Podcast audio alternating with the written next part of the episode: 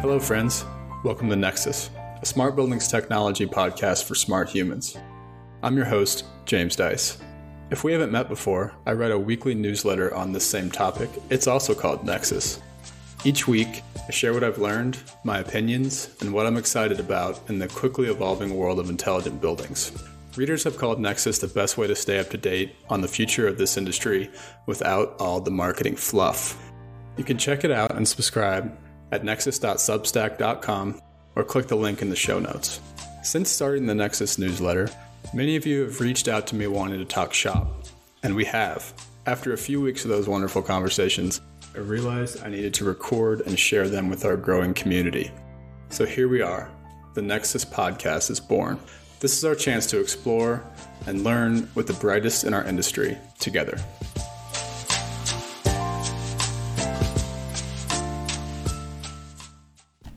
All right, episode 28 is another conversation with Joe Gaspardone, COO of Montgomery Technologies. This time, Joe and I dove deep into Commercial Real Estate Finance 101. Before you think that doesn't apply to you and turn off the episode, let me tell you, I think you're probably wrong about that. If you're interested in smart buildings, the business case for that solution or technology needs to be made at some point. And this episode will show you what it takes to actually do that for one type of building, the commercial office building. This episode of the podcast is brought to you by Nexus Pro. Nexus Pro is an annual or monthly subscription where members get exclusive writing, podcasts, and an invite to a monthly members-only event. You can find info on how to join and support the podcast at nexus.substack.com. This episode is also brought to you by Nexus Foundations, an introductory course on smart buildings. If you're new to the industry, this course is for you. If you're an industry vet but want to understand how technology is changing things, this course is also for you. Cohort 2 is set to kick off in winter 2021, and you can enroll at courses.nexuslabs.online. Without further ado, please enjoy this episode of the Nexus podcast. All right, Joe, welcome back to the show. In case anyone didn't listen to the last episode, can you go ahead and introduce yourself one last time? Sure thing. Joe Gaspardone, COO of Montgomery Technologies. Montgomery has got two divisions to it. It's Riser Management, which we call the old business. It's 18 years old. And then we've got Intelligent Riser, which is really the assessment, design, and installation of secure networks in buildings, dedicated building networks. And that's the new business, which is actually now 10 years old, so it doesn't sound so new. Right. And if you go to the last episode of the podcast, we dove into that whole side of that whole business, really. So today we're going to talk a little bit about commercial real estate finance. And you have strong opinions in this matter. And so I thought it'd be good to bring you on and let you share those strong opinions. I want to share my strong opinion to begin with here. So developing the Nexus Foundations course, introductory course on smart buildings. And this week happens to be the week where we're talking about making the business case for smart building technology. And what I've found is that I'm very underwhelmed by not just the existing content out there on this topic. Like, you know, there's a lot of blog posts, a lot of guides, a lot of reports, a lot of white papers. Here's how you make the business case for smart building technology. And I'm just very underwhelmed by it because I don't feel like people are talking about how in the real world, you could be trying to sell something. You could be, you know, the internal champion trying to get a project to move forward. You could be the one trying to create a program, right, for smart building technology in your portfolio. And what I found is that you actually have to get really specific to make the business case, right? You have to understand the business that you're in or the business that you're selling to. And my problem with everything I've seen is that it's a lot of fluff. It's just a ton of not only marketing fluff, but also just like ROI fluff. Like the ROI has a lot of issues with it, the way it's calculated in most cases. So this conversation then, because it requires specificity, it depends on what business you're selling into or the business that you're talking about. Sure. So a lot of this conversation is going to be focused on CRE, but I think this kind of mindset applies to whether you're selling to healthcare or retail or data centers or whatever. You have to get to this level of specificity to be able to make the business case. And so You have several lessons here that we're going to kind of like rapid fire through, and I'll let you kind of lead the conversation and I'll interject questions as we go. So floor is all yours. All right. Well, this is, to me, this is like one of the ultimate high bars, because I can imagine so many people out there right now saying, really? You're going to talk about finance? Like, no. Yeah, don't like, turn it off. Wait. Yeah. How can you do that on a podcast? It doesn't even, it's not even possible. I need a spreadsheet.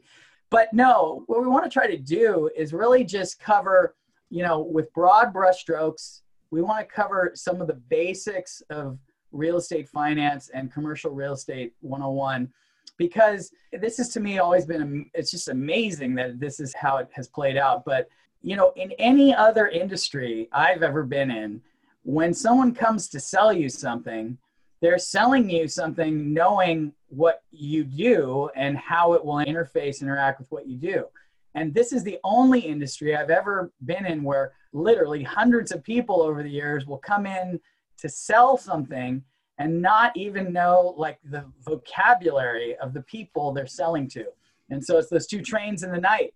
You know, you're saying something and they have no idea what you're talking about, but more importantly, you're not speaking their language. So you're telling them you're not an expert in their business. And so the goal of this is really to cover the basics around vocabulary and meaning, because even if you walk away with like 6 things, you're going to be able to be far more effective when you communicate.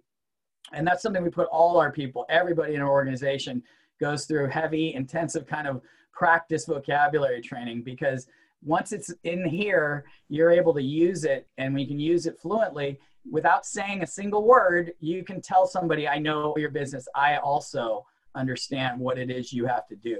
So that's the first thing. So we're going to talk about, the place I love to start is something I've been like pontificating about now for a while, which is you must know that this market is not, you know, the model that you created and you're getting funded on is not CRE. It's 2 markets and they're very different. And this is what I call them. I call them transactional and non-transactional. Lesson 1 is there are 2 markets, transactional and non-transactional. Transactional buildings are the buildings that are going to probably sell in the next 3 to 7 years. That's the vast majority. I call it a kind of a twist on the 80-20 rule. The 20 is the non-transactional buildings, the college campuses, the Amazon campuses, Microsoft campuses, these kinds of buildings that don't have the same bottom line value component.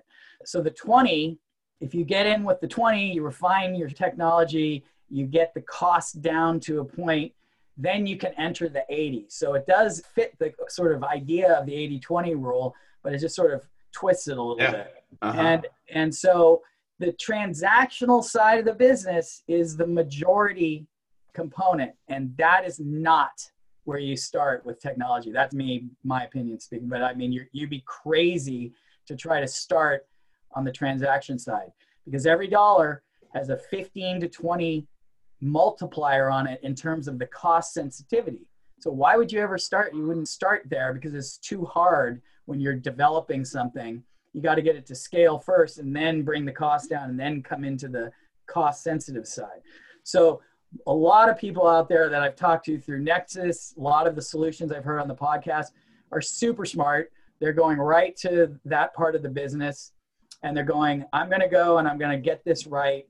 And it's going to be with people who are willing to walk this road with me and don't have to have every dollar come out in a net operating income fashion. They don't have the same sensitivity.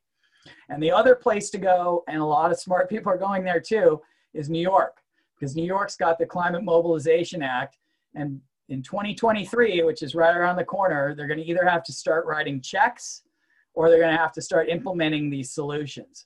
So those are your 2 markets where you can go, and there's going to be less cost sensitivity for different reasons. And that, how do I figure out? Is the only teeny tiny slice of the bigger market. And so if your business case doesn't tell the story that it's really going to be like 5 years before you can really enter the big part of the market, then that's where there's a lot of finessing going on there. Got it. And if I'm trying to wrap my head around this concept, how do I figure out whether a given real estate organization is in either bucket? Yeah, great question. The ownership really rules the roost, right? So if the ownership of a building is Microsoft, then you don't have that.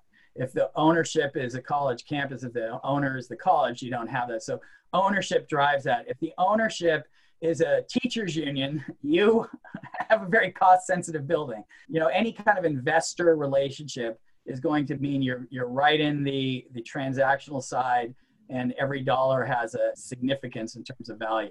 There are exceptions, and I'm sure people will point that out. You know, you get long-term ownership. They're not looking to sell. Those exist. It's just that they're a minority of the business. So in this big, broad brushstroke world, 80-20 rule, start at the 20, make your way to the 80 after you've gotten scale. Got it.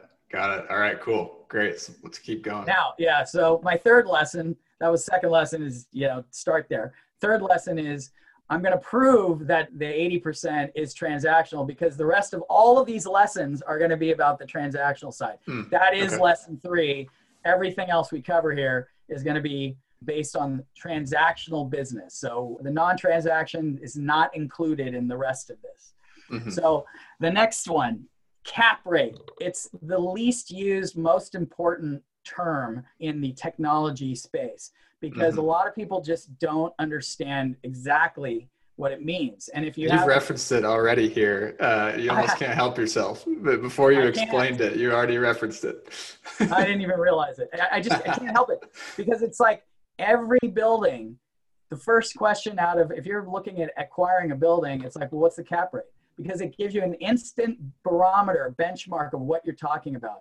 I know if something is a 5 cap, I know that it's like a super solid building. It's not going to have a huge return, but it's like, that's a strong building. I know an 8 cap has got something wrong. There's hair in there somewhere. Maybe it's vacant. You need a value add. Maybe there's something there. The cap rate is this instant barometer that gives you a quick understanding. The lower the cap rate, essentially, the better the building, location, quality, whatever is driving that. And what it means is what the cap rate is just this. It's the net spendable income. So you got income, you got expenses, you got this number before you pay debt, before you pay interest. So it's the net operating income pre-debt payments. Okay. So that basically tells you, hey, I've got this amount of money after expenses and, you know, rent expenses, and this is what it is. It's that number divided by the purchase price, by the price of the building. So okay. It's telling you, you know, if you've got a big net operating income and a small purchase price, well, the first thing you'd say is, well, why am I getting such a good deal, right? Okay. That's the idea. This is the relationship. And then the reverse of that is I've got a little teeny amount and this really big purchase price. I'm like, well, why is it so small? Oh, because it's class A and it's right on public transportation. The walk score is 99. You know, that's why. So the cap rate is not being able to use that in a sales pitch is a mistake, because when you can say that word and throw it in, you're able to tell the receiving audience, I know your business, because that's just a thing that gets thrown around all the time. Now, the other piece of it and the dark side of the sort of cap rate is it is really the barometer of the sensitivity of that building. So if you think about it, it's a percentage, right? If I have $5,000 as the net income and I have $100,000 as the purchase price, that's a 5% relationship. Okay. But what it really means in our world in technology is that every dollar that I'm asking that person to spend that's going to come out of net operating income, you're going to reduce it, is going to affect value by 20 times that dollar. 20. So if I reduce $1 out of that NOI of $5,000 and it's $49.99, I've literally just affected the value of the building by $20. So now if you have that sitting up here, all of a sudden you're like, hey, the solution is just 10 grand a month. It's like, oh, no. Mm-hmm. It's 10 grand for the year, which is 120. And then you got to multiply that by 20. Right. So you're talking $2.5 million of value. So now you're asking me to give up a financeable $2.5 million for your solution. Now, how does that sound when you realize what the audience is doing in their mind? So that's totally. Just a critical. You have to have a way to think of that, talk to it, address it in some way, you know, and it can't be like, oh, we're going to increase the value of your building. Well, that's not a thing. You can't just say that. So. Right. And I see a lot of this pop up with, like, say, a smart building software solution. They might say it's 10 cents a square foot, right? Yeah. So when you hear me say 10 cents a square foot for your SaaS fee, what do you think about? I'm like, oh, here you go. You're right over here with all these guys, these software guys. They have no idea what they're saying. That's never proven true.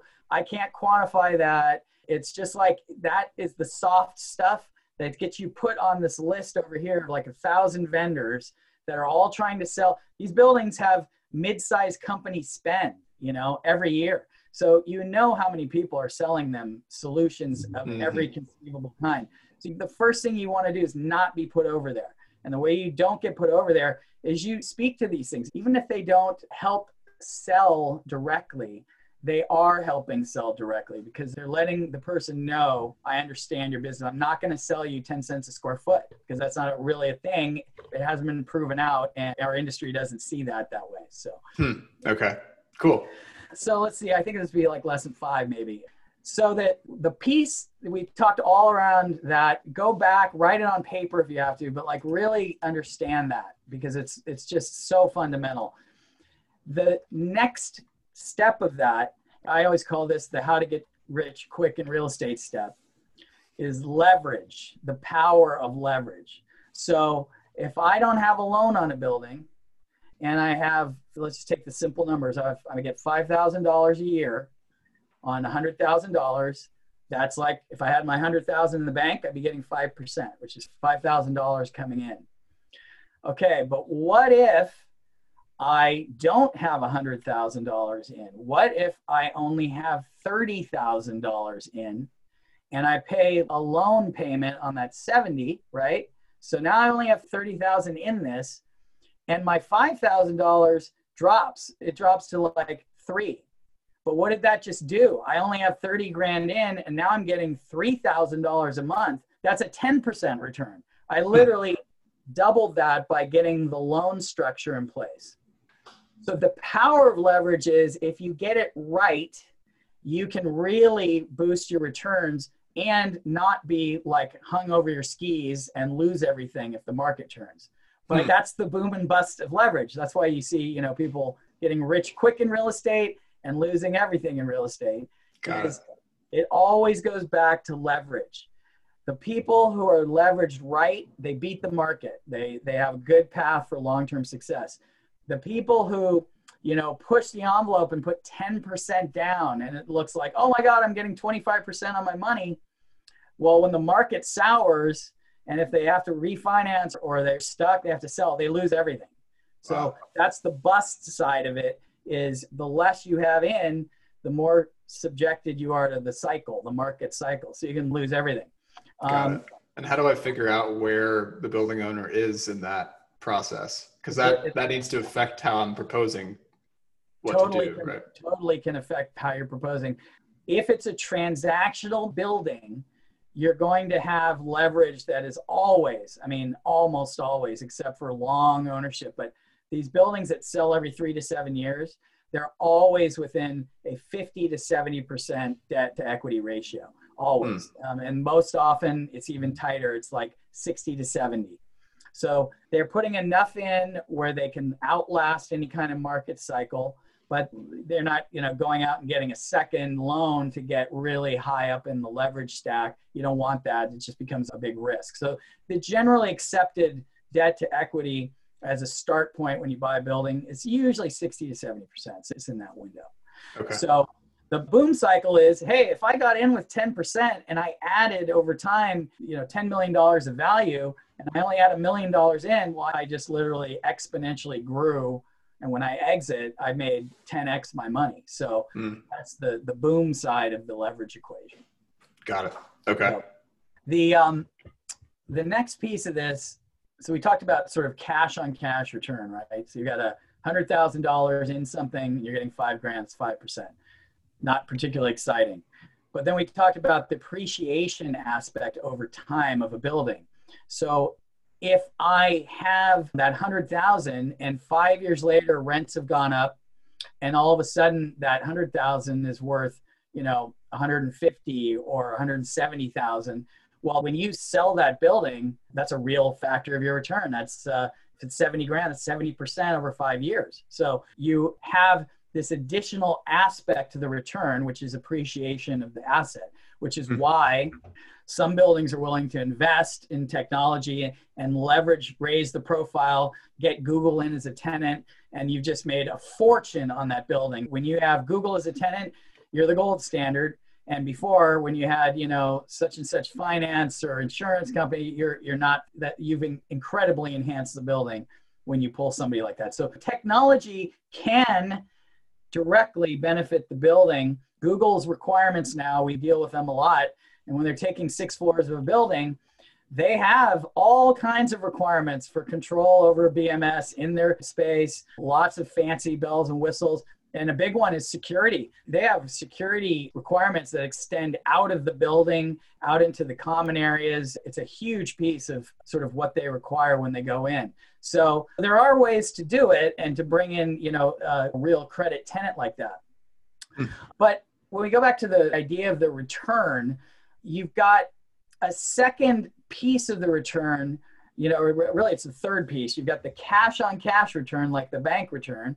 Then you've got the appreciation return. There's another one, and this is really the cherry on top and why people always see these guys who've been in real estate for 20 years and they're worth like millions of dollars and they don't seem to have really done a lot. And this is really why. Every building, if you just take a $10 million building, 75% of that $10 million is what they call the asset value, the depreciable asset value. So $750,000 is going to get chopped up over 39 years. This is the IRS rules. And that number is a direct write-off to your income every single year. So suddenly my 5% return, in the case that, you know, that I laid out on this sort of simple spreadsheet, my 5% is not 5% at all. It's 8.5%. So it's had a 3.5% bump, or like in the other world, it's gone up like 60% because I have this depreciation that is allowing me to shelter, you know, if your tax rate's 40%, you're literally getting 40% more money than you otherwise would have. Wow. So that depreciation aspect of real estate is why buildings sell on a regular basis, because after a period of time, people want to trade up and get a higher level of return and depreciation. And the way the tax laws are structured, you always have to buy equal to or greater than. So there's this constant trading up the chain. It's why you see, like recently in San Francisco, we saw this cool building that we work with. The entity traded out of that and then just bought a massive Amazon tower with that equity. And they reset their depreciation schedule and they got this massive new number. And now with Amazon revenue, they can shelter a huge piece of that bottom line revenue. So when you factor in the cash on cash return with the depreciation return, the sheltered income, the after tax equivalent, right? And then you add in the appreciation, like some kind of straight line appreciation of value. It's very common for these buildings to easily get into high double digits if times are good, or low double digits in normal times. I mean, 18%, that really happens a lot.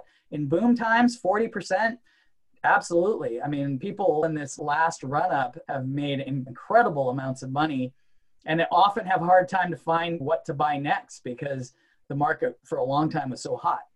So that's really what I probably would call the big picture of the ROI, because all three of those are components and they lead to an ROI that's really a lot higher than people realize.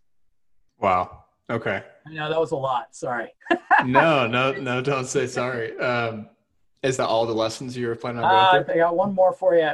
or really. I got a bunch of questions, but I'll let you get through your. Yeah, I'll hit you with this one, and this is what I call the dark side of CAM charges. Okay. A lot of people, when you Google, CAM charge, the buzzword is split incentives, right? Because you've got the building who's passing their costs to the tenant, and from a purely financial standpoint, that seems like a fine setup. Like, you occupy this much space, you're going to pay this much of the total. It all works out and it's great.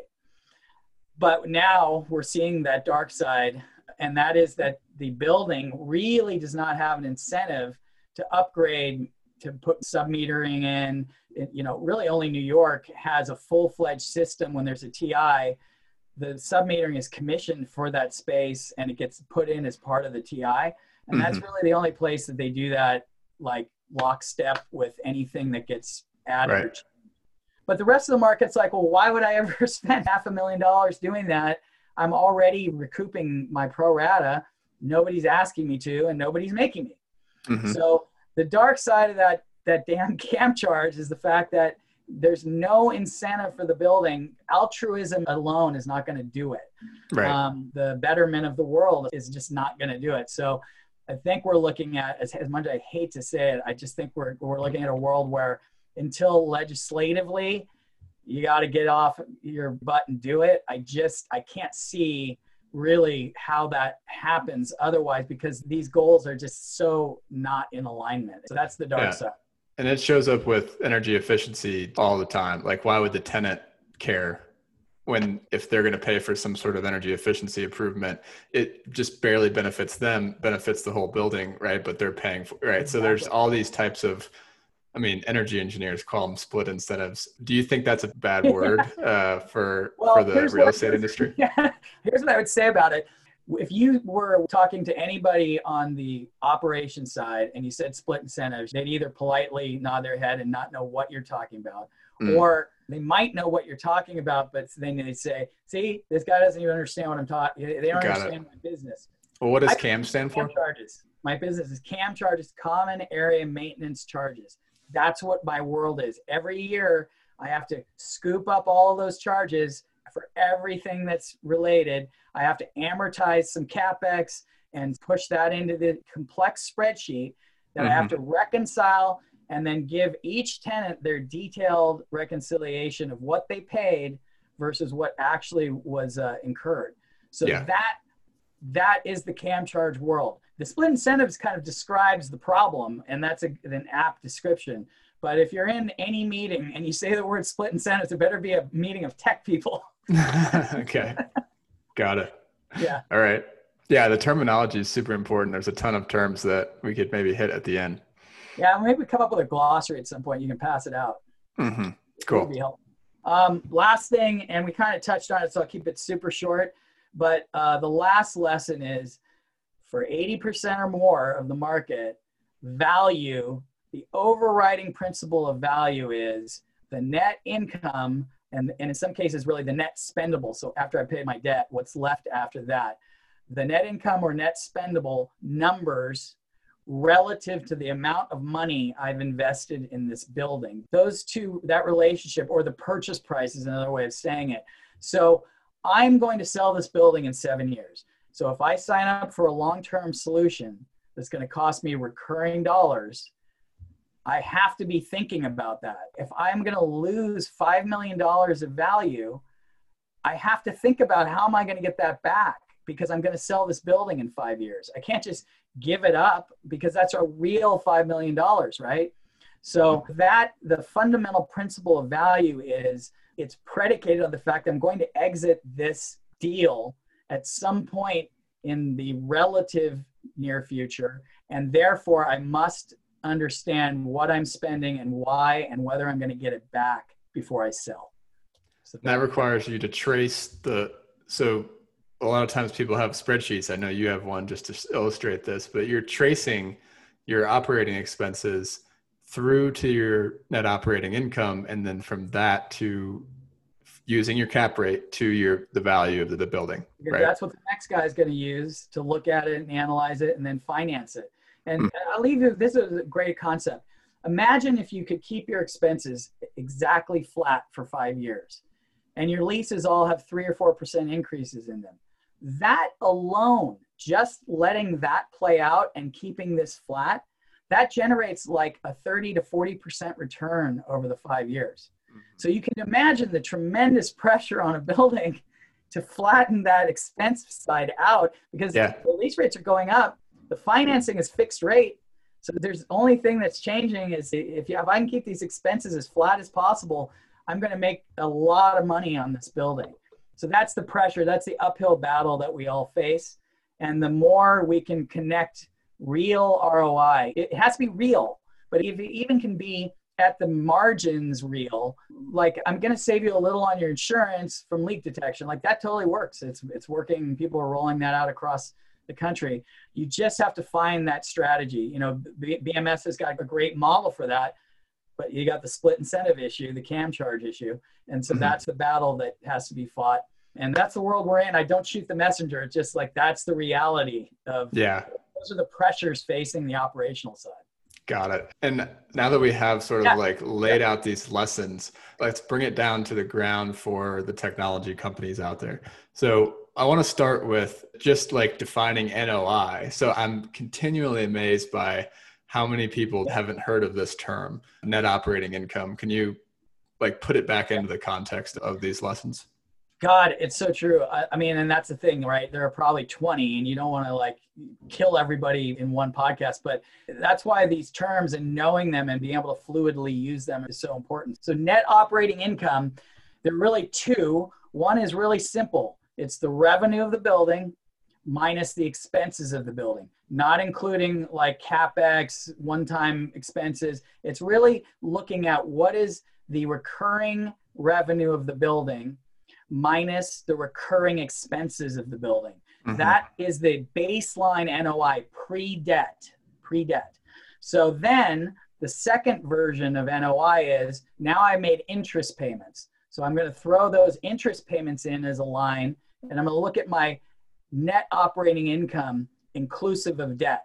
Mm-hmm. And so very often people are looking at both of those for different reasons, because obviously financing can be a factor that, you know, if I can get a better rate than you can, I'm going to pay more for that building, right? So it affects the value. Right. So you've got NOI pre-debt and then NOI, which is sort of including the interest payments on the debt. Yeah. That's net operating income. So when you say those words, you can know in your head, it's just revenue minus expenses. At the fundamental level, debt is really an expense, right? So you're paying that. So it's just revenue minus expenses. That's net operating income. And what I've heard from you before is one of the ways that companies mess up is they might say, we're going to increase your rent revenue, right? And how is that like a no-no in your mind? Yeah. So you would have to, you know, because that would increase the NOI. That would be one of the ways to create value. Totally. And look, when we're selling strategies to the transactional market, you must address increasing revenue or decreasing expenses somehow. It cannot be left in the tenant satisfaction realm, because it's just not enough to move it forward. So yes, if you ever say we're going to increase your revenue or your rent per square foot by X, I've yet to see somebody throw a like bona fide way they do that. It tends to get very soft and squishy very fast. And if you could be in my head and see the hundreds of presentations where people said, they're going to increase my rent per square foot by $1.50, $2, 30 cents. It's like, you know, my rent per square foot would be like $5,000 a month now. Right. Or $5,000 square foot. So I would stay away from that, because it really doesn't have a provable metric behind it. And it puts you in the long list of others who have gone down that road. If you've got a way that actually, you know, the expense side's a lot easier for people to prove out, right? If I have a utility bill and there's my baseline and I see it go down year over year, that's real. I can quantify that. If you tell me I'm going to take these 6 internet circuits and make it 2, I can quantify that. So there are ways you can get your solution in. You know, we talked about leak detection. If you tell me I'm going to get a 5% reduction on my insurance premium by putting this solution in, and I go and verify that with my insurance company, doors open, right? So it's just finding the way. It's very difficult on that side of the business. You mentioned tenant experience. That leads me into my next question. So I'm reading the book Healthy Buildings right now, which is like a very popular book to be reading right now during the time of the coronavirus. It's almost like a little scary how they released it like right before the pandemic hit. A little bit scary. But so this ties into sort of JLL's 330-300 rule, where the 300 bucket is basically saying like the main cost of a business is the salaries paid to employees, which are the tenants of office buildings, right? So how do you think about when people make ROI claims around that 300 bucket, which is a little bit fluffy, right? I really do feel badly saying it, but people need to know, like, if anybody is on the operational side and you're pushing that, it's just not a good place to go. It can be true fundamentally, but it just doesn't translate in real dollars and cents the way that everybody on the operational side thinks about that piece of it. So I'll give you a good example, and it ties into your Healthy Buildings book. So there's a wave of buildings are out there, ownership, management companies are trying to find, you know, healthy building solutions so that people can come back. There's a giant wave of this that's about to get funded across the country. So everybody's looking at technologies, and what are they doing? Again, don't shoot the messenger, but we're living it. They're solving for the lowest requirement. So they're not trying to do it holistically. By and large, I know there are exceptions. Yeah. Please don't pepper me with them, I know. But I'm just talking about like the 80 or 90% of the market. They find a plasma solution that can be put on each air handler. It's $15,000 per air handler, and it's whatever, times 20. So we're looking at $300,000 solution. That's it. Done. We've got a healthy building. We're going to tell everybody that we've done it. It meets all the requirements that the city and county have laid out, and done. Our UV lighting. We got a UV lighting. It's going to cost this much per. It goes here, and okay, it's a $200,000 solution. Checks all the boxes. Done. That's what's happening. So it's not ideal. Wow. Well, I think back on the 330-300, I think where it breaks down is like the 300 is talking about the tenant, right? And the tenant's business, right? And making the tenant's business revenue higher. But where it gets stuck is like there's two different stakeholders here. Yes. Right? And let me tell you how that came across. This is one of the well-known institutional investors. I just talked to him this last week, and when we were talking about this, his response was, the tenant space is the tenant space. It's their premises. They pay for that. You know, whatever they're going to install is going to be their solution for their space. My responsibility is this common area space and anything I'm delivering, i.e. air quality, into the tenant space. And so my responsibilities are here. And I had a hard time arguing. I mean, at the fundamental level, it's not ideal, but that is really how these leases are written. So it's a very, God, I don't want to say disheartening, but it's like you're left with, you know, health scanners and touchless tech is coming in, so you don't have to touch elevators. So all of those to some degree are being explored and will be implemented, but it's a little bit of a bummer that there's not a bigger awareness as to, hey, what can be done here more holistically. And from all the lessons we've laid out here, what is this plasma, you know, Band-Aid basically? What is that a symptom of? Which one of the lessons, what's causing the owner to do that? It's right. It goes right back to cap rate. I mean, it is a one-time cost, so you can kind of write it off as that, but all of those have some recurring component to them. You know, everything does now, right?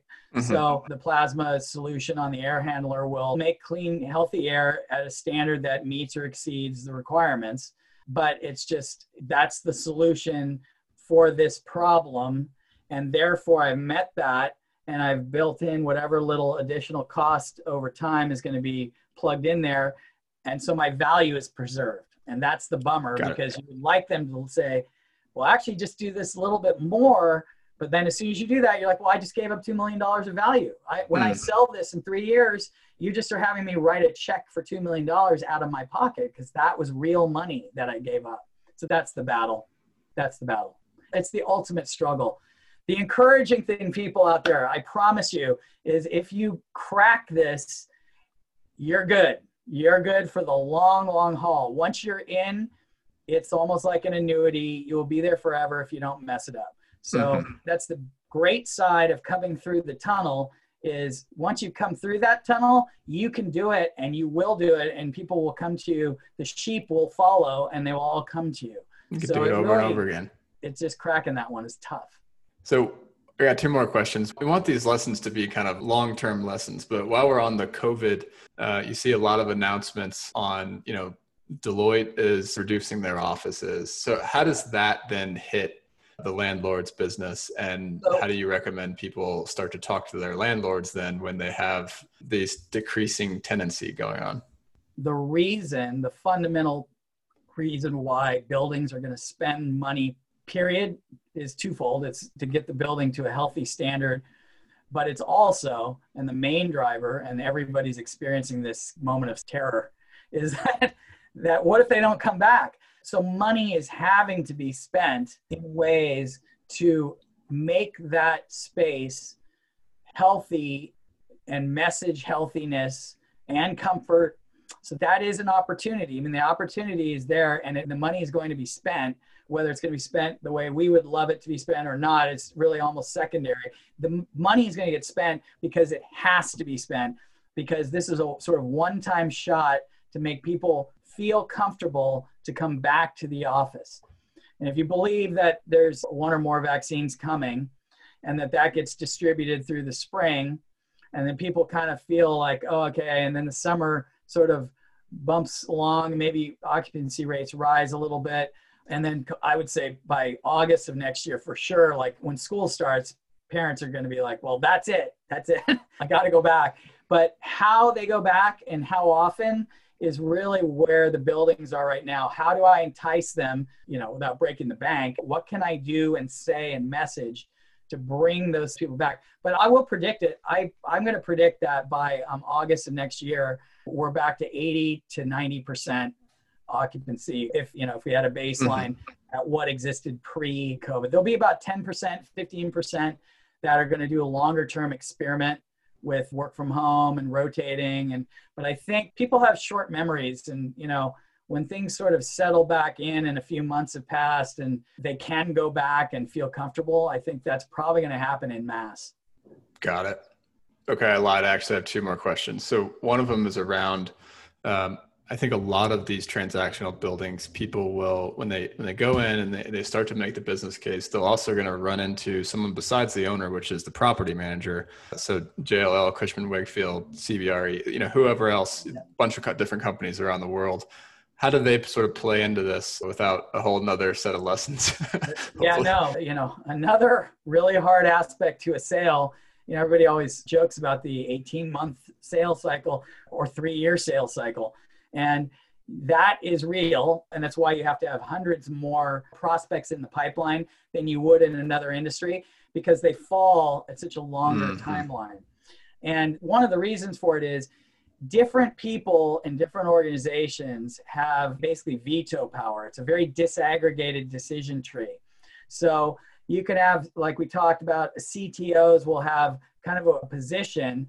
But a lot of times that position is to stamp an approval on a plan, but then the property manager has ultimate veto and they don't have the money. And so they're not going to spend it, and they're going to kick it to the next budget cycle.